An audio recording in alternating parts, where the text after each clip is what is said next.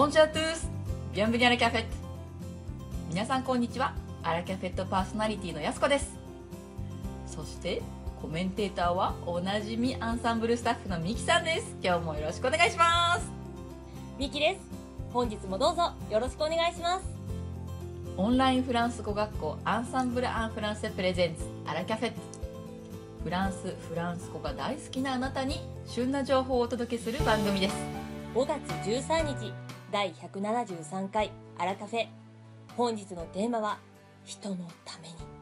です。今回でコニーさんのインタビューは最後になりますが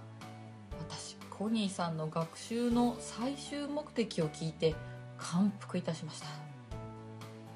え一体どうしたんですか？今回コニーさんに通訳案内士としての意気込みを伺ったのですが話が非常に深いです私も語学を教える立場で最終目標を立てる際にフランス語で行き詰まってる人の役に立ちたいと思ってるんですがコニーさんの話を聞いて深くうなずいてしまいました。テーマからしてとっても気になりますね。では早速インタビューお願いします。ではコニーさん通訳案内士としてデビューされるということですけれども意気込みなどお聞かせくださいあ意気込みっていうのがすごいもう恐縮なほど実はフランス語が得意ではないんですね特にしゃべる方が。なのでもう本当にアンサンブルの先生これからも頼っていきたいと思ってるんですけれども、まあ、どういうふうにアンサンブルをの先生を、まあ、言い方は悪いけれども使おうかなみたいなことを考えるとやっぱりこう日本の事象をうまく説明できなければいけないからあの引き続き二次対策みたいな感じでこう日本の事象を説明してそれを発音と文法を直してもらうっていうのとあと文法は私実はフランス語あんまり知らないので、えっと、文法を今一からあの先生に教えてもらってるんですね。あの本を使ってで文法とかそういうあの基本的な発音とかを見てもらいつつで同時にこう日本的な事象を説明できるようにするという形でアンサンブルを利用させていただいた上であのこうガイドとしての基礎知識とともにフランス語の基礎っていうのをしっかり固めてとりあえずまあお客様に分かるような説明してできなければまあガイドとして失格なんであのとりあえずお客様に楽しんでいただいて「へーって言ってもらえるような説明ができるように、えー、と日々精進をして、えー、最終的にはちょっとジョークなんか交えたりしてこうお客様が日本に来てよかったなって思えるようなそんなガイドになりたいなって思っています。まあ何年かかるかわからないんですけれども一歩一歩こうステップアップしていこうかなと、はい、思ってます。応援しております。ありがとうございます。最後にフランス語学習者であるアンサンブルメイトへのアドバイスやメッセージなどありますか？あアドバイスっていうとまあ本当になんかずうずしいなって思うんですけれども、えー、とりあえずまず毎日やる毎日触れるっていうことがすごく自分の中では大事だったなって思ったのとフランス語まあ上達するためにはあとはまあ毎日触れ方っていうのもありまして例えばまあえーと、ラジオとかを聞き流しとかそういうんだとちょっと私の耳があんまり良くないんで入ってこ頭に入ってこないんですよ。なのでもうちょっとこう自分でこう考える例えば普通作文をしてみるとかあとは日本語を見たら素早くそれを普通訳し口で普通訳してみるとか